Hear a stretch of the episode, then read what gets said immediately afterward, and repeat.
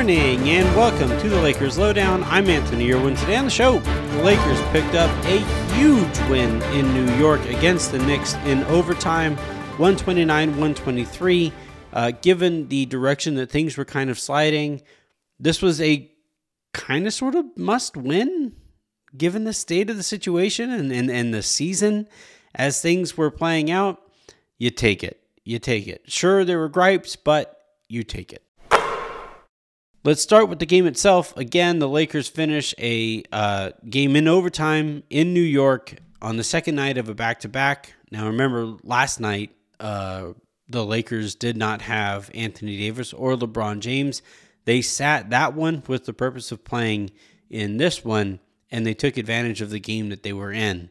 So 129, 123. Uh, given that the, the those guys sat the game before that, and given that the Lakers had just lost in overtime in Boston, this was kind of a huge game, uh, you know, situa- situationally speaking, for the Lakers, and they they were able to take care of business. Was it perfect? Was it? Were there uh, still stressful moments? Absolutely.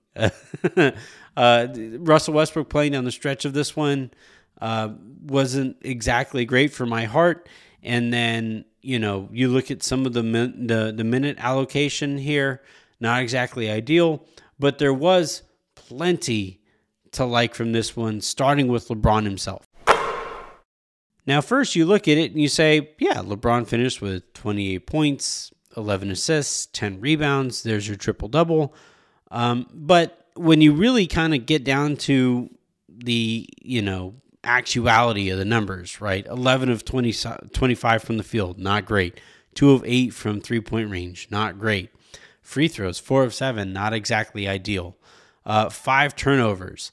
Um, and and so this wasn't like his most efficient night of the season, and yet, despite how inefficient he was offensively, he still finished the night a plus 22, which means that he was making his impact elsewhere. And you know, in a season where he is compiling some of the better counting numbers that you're going to find, um, while the Lakers still kind of trudge along in mediocrity or worse, some of the criticism you could have against him is there's some empty stats in there over the course of the season. And yeah, he's 38 years old. Of course, some of those stats are going to be uh, not as protein filled filled as they were earlier in his career. But tonight, I think that that 28, 11, and 10, um, even if it comes on not the best shooting, even if it comes with a few extra turnovers, uh, that plus 22 is really loud and uh, something that I think is indicative of an impact beyond just the on ball stuff. And given, you know, with, with the Lakers getting Anthony Davis back, and with the Lakers getting some, you know, getting some extra help from Rui Hachimura, and hopefully here soon with Austin Reaves after already getting the return of Lonnie Walker.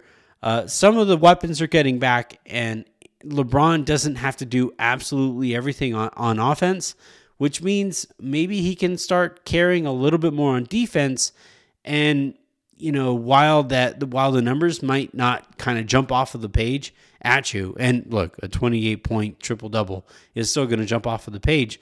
But even while it might not be a 40 point night, a 50 point night, whatever, uh, the the defense, him him being able to utilize some of his some of his energy on on defense is actually huge and would be a, a monstrous step in the right direction for the Lakers. Speaking of Rui, um, my dude, can we get you like hands? can you like catch the ball and and and and secure the basketball? But no, um, Rui, I, and I'm going to talk about Anthony Davis here in a bit too because I thought he was huge in this one. But uh, Rui, I think his addition to the rotation opens up margin for error. And building off of the conversation we just had in the last segment, LeBron being able to be inefficient and the Lakers still being able to win despite that on the road against a playoff team.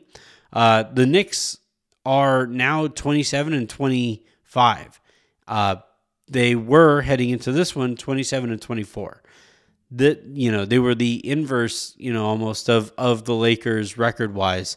This was a pretty good team that the Lakers beat, and uh, you know them being able to do so on a night that LeBron isn't his most efficient, kind of starts to speak to a rotation that is starting to make a little bit more sense. And yeah, Patrick Beverley wasn't able to go here, but Patrick Beverley's absence mean means, you know, inherently fewer three guard lineups. And uh, you know, I I hate to be too hard on on Darvin Ham. He's still a rookie coach.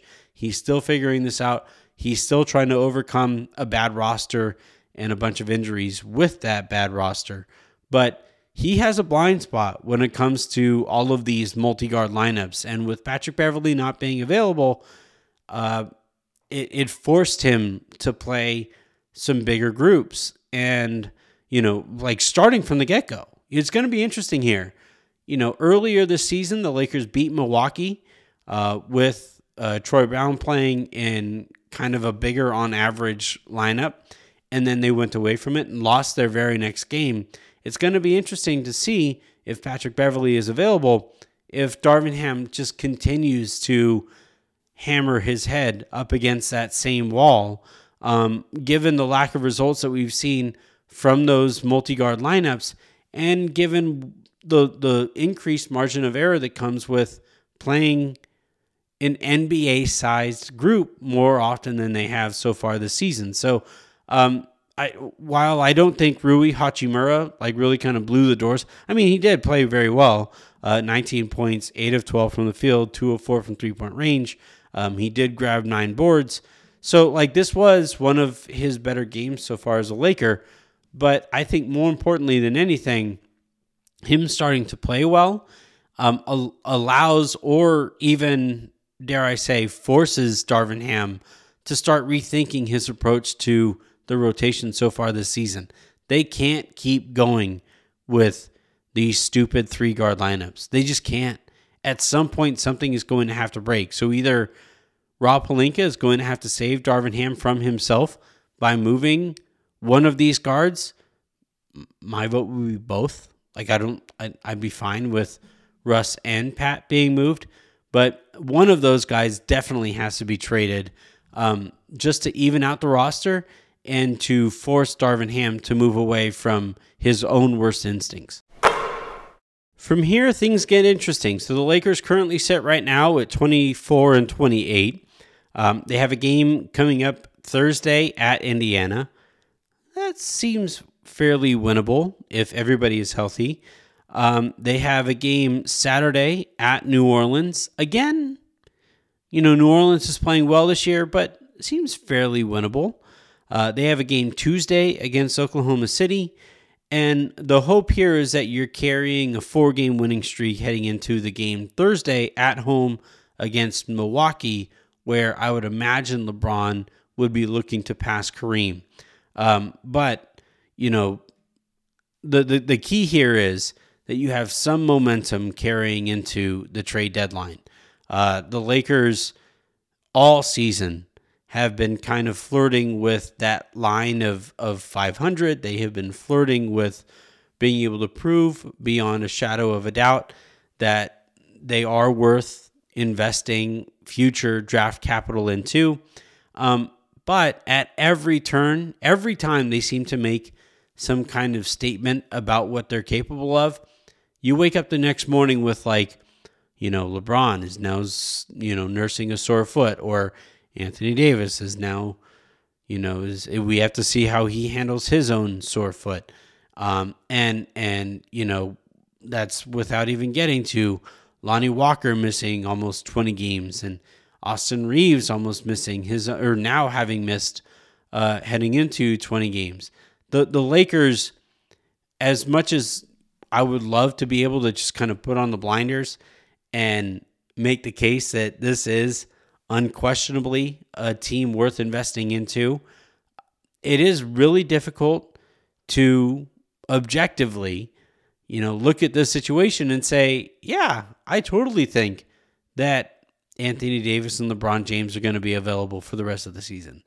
Um, they're like, they have these three games here uh, to make that case, and then you know you are right at that trade deadline, and these next three games, I think, in many ways, can kind of define how the rest of the season is going to go. If you lose two out of three, you start to fall out of the playoff picture. And the front office, which has been looking all year for any reason not to commit to the season, gets an excuse not to commit to the season. You win two out of three. All right. You're right back in it. You have a real chance at, at, at maybe convincing Rob Pelinka to use at least one of those first round picks. And you kind of go from there. You win all three of these, especially comfortably. And we're talking about maybe both of those first round picks being included as the front office improves a roster that does still very much call for those improvements. So we'll see how this goes. For right now, though, beating this New York's uh, New York Knicks team in overtime on the road, huge. Beating them on the second night of a back to back, huge. Uh, being competitive in the Boston game, being competitive in much of the Brooklyn game, and then beating New York, huge.